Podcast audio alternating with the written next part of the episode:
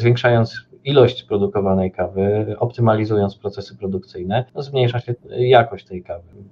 Cześć, z tej strony Dawid Witych, a to jest podcast Łączy Nas Marketing, gdzie opowiadam o tym, czego nauczyłem się po wydaniu 32 milionów złotych na reklamę w internecie jako właściciel agencji. Mówimy o kawie. Właśnie, jak to się stało, że zostałeś przedsiębiorcą i akurat zainteresowałeś się rynkiem kawy? Jakbyś mógł powiedzieć naszym słuchaczom. Cześć Dawid. Rynek kawy. Dla mnie rynek kawy jest jednym z wielu rynków, na którym mogę jako przedsiębiorca działać. Zacząłem od zarządzania firmą rodzinną, potem przeszedłem na własną działalność, gdzie prowadziłem agencję marketingową.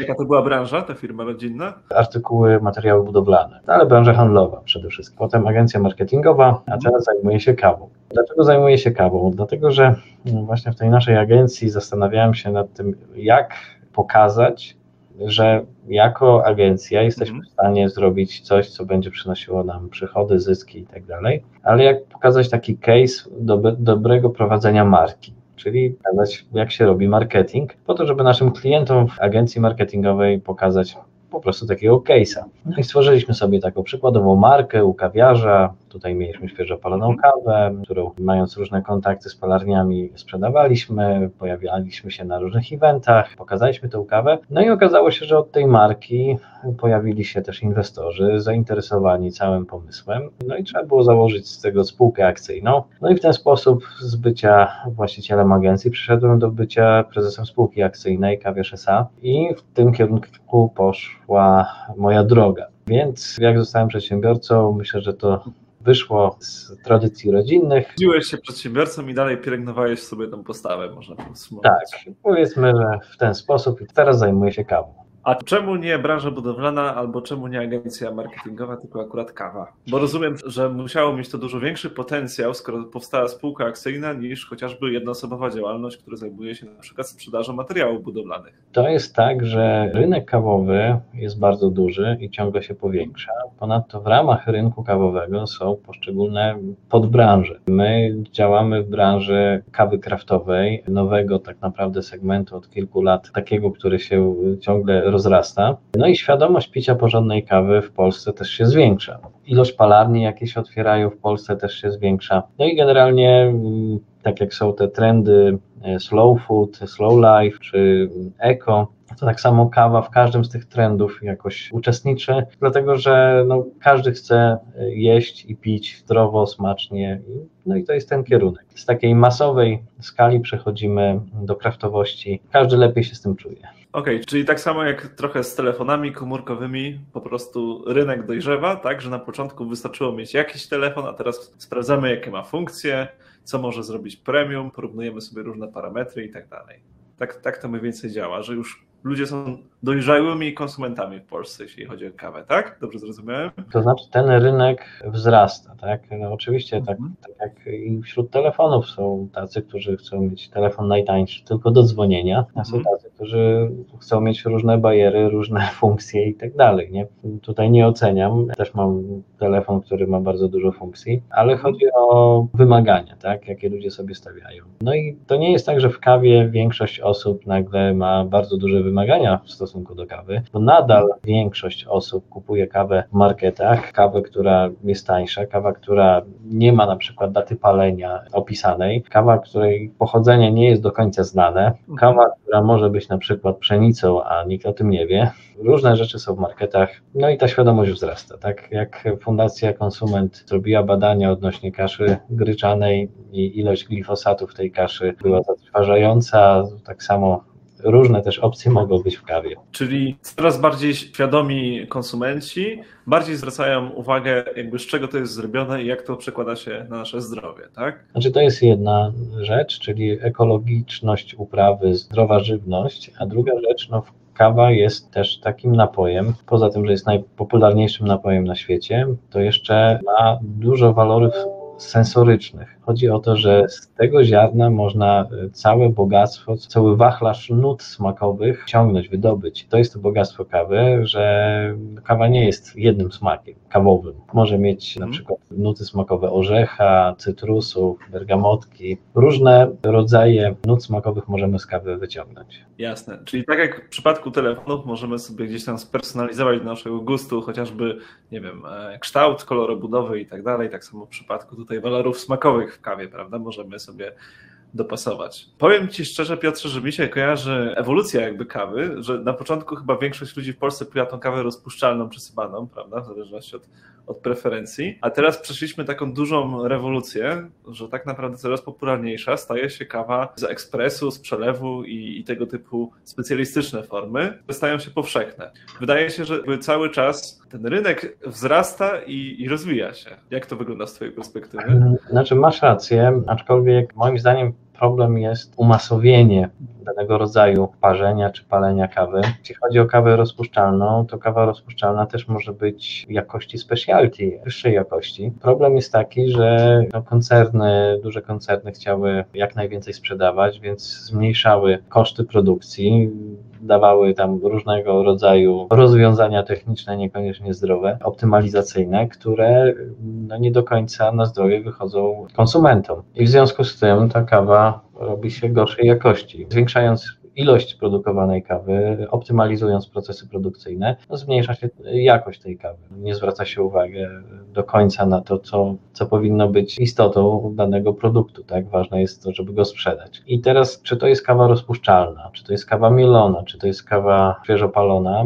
znaczy ważne jest to, skąd pochodzi ta kawa, skąd pochodzi surowiec, w jaki sposób jest obrabiany, czy jest to plantacja masowa, czy jest to plantacja mniejsza, czy jesteśmy w stanie określić skąd ta kawa pochodzi konkretnie, po nazwie plantacji, po kraju, a nie, że jest to po prostu wsypane trochę ziarna gdzieś tam pomieszanego z różnych stron świata, a najtaniej kupionego, drugi, trzeci gatunek i, i nie wiadomo, czy to zostało dobrze magazynowane, czy to było odpowiednio przechowywane, bo też często pleśń jest na ziarnach i ciemniejsze palenie często chowa te defekty, na przykład pleśni w ziarnach. Moim zdaniem nie metoda, nie sposób, nie rodzaj kawy, a to na ile dany koncert zoptymalizował produkcję. Oczywiście w małych manufakturach też jest problem natury jakości, bo też nie zawsze da się utrzymać stałą jakość. Też nie zawsze dostawy kawy są stabilne, tak? Czasami jest tak, że po prostu brakuje danej kawy. Jak ktoś zamawiał kontener kawy na, na sezon, no to okazuje się, że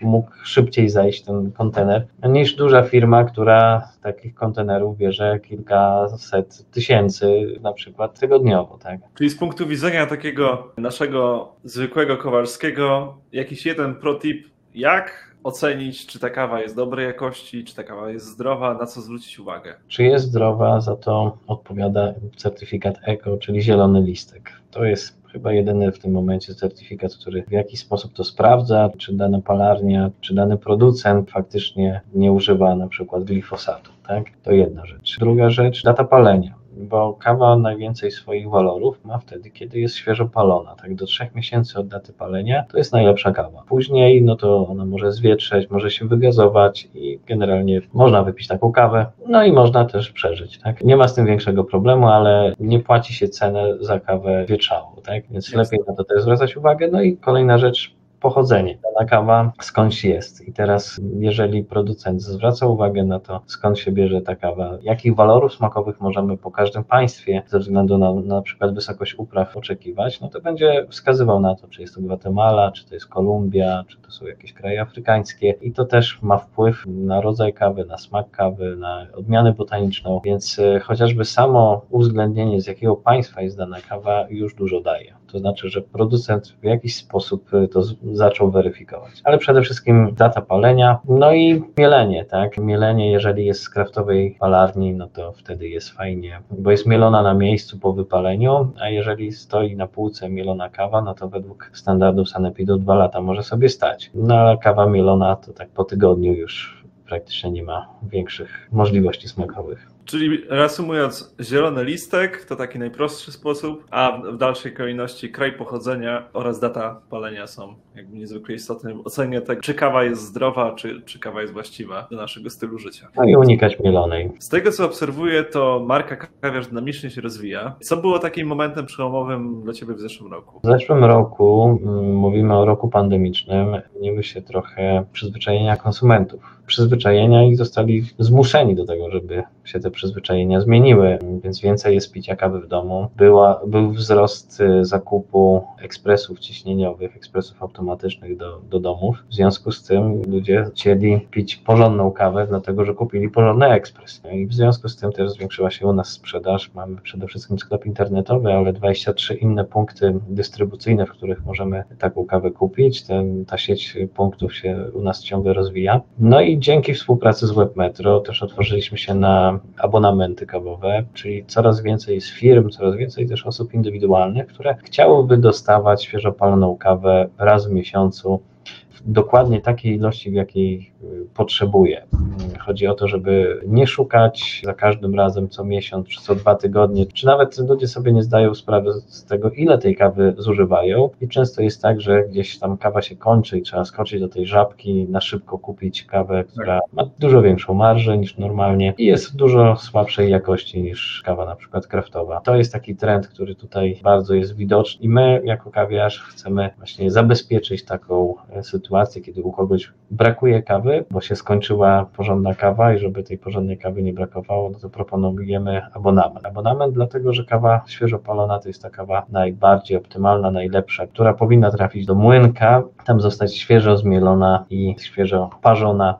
To jest właśnie te trzy razy świeżość, tak? Świeżo palona, świeżo mielona i świeżo parzona. To, to są te rzeczy, które, na, na które bardzo mocno zwracamy uwagę. No i kawiarz jeszcze jedną rzecz ma tutaj istotną, dlatego że pilnujemy polityki jakości wśród wypału wśród tego, żeby ta kawa była zawsze takiej samej jakości, jakości premium wypalana i była dostarczana do naszych klientów, dlatego że my współpracujemy z wieloma palarniami i mamy swoją specyfikę, mamy swój sposób oceny jakości. Każda kawa, która do nas przychodzi, jest sprawdzana, jest weryfikowana za pomocą m.in. cuppingu. Wtedy, jeżeli widzimy defekty kawy, to taką kawę odsyłamy. Jeżeli akceptujemy jakość, to taką kawę możemy zaproponować naszym klientom. Więc jakby ten model polega mniej więcej na tym, że z palarni kraftowych chcemy osiągnąć stałą, powtarzalną jakość premium. Często jest tak, że małe palarnie kraftowe nie zwracają za bardzo uwagi na powtarzalność, bo dostają worek ziarna takiego, wypalają je, bardzo fajnie to wychodzi. Worek innego ziarna, no to już niekoniecznie. I taka jest trochę ruletka.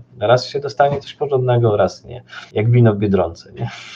tak to wygląda. Więc e, no, kawiarz gwarantuje tą jakość premium za każdym razem, jak ktoś kupuje. Mamy taką politykę jakości, że nie sprzedajemy kawy starszej niż e, maksymalnie 3 miesiące od daty palenia. To już jest dla nas outlet tak naprawdę, ale w większości przypadków do dwóch tygodni od daty palenia taką kawę wysyłamy. Tutaj myślę, że poruszyłeś taki ciekawy trend. Zauważyłem, że teraz wszystko dla takich ludzi, którzy chcą zoptymalizować swój czas, idzie w tym kierunku, żeby w subskrypcji zamawiać usługi. I tu nie chodzi tylko o kawę, ale również o to, że na przykład mając dziecko trzeba płacić pieluchy co miesiąc określoną ilość, prawda? Mając potrzeby żywieniowe, kupuje się ciągle tak naprawdę ten sam produkt, wciąż tą samą co miesiąc kwotę wydajemy. Tak samo jak w firmie, gdzieś tam analizując swoje wydatki, okazuje się, że jest pewien budżet, który jest powtarzalny. Powinniśmy ściągnąć ze swojej głowy pilnowanie tego, że akurat na przykład kawa się skończyła, tylko bardziej zastanowić się, jak możemy lepiej wykorzystać ten czas, chociażby na poprawę, nie wiem, relacji rodzinnych, czy na relaks własny, żeby działać na tym optymalnym poziomie, a nie zajmować się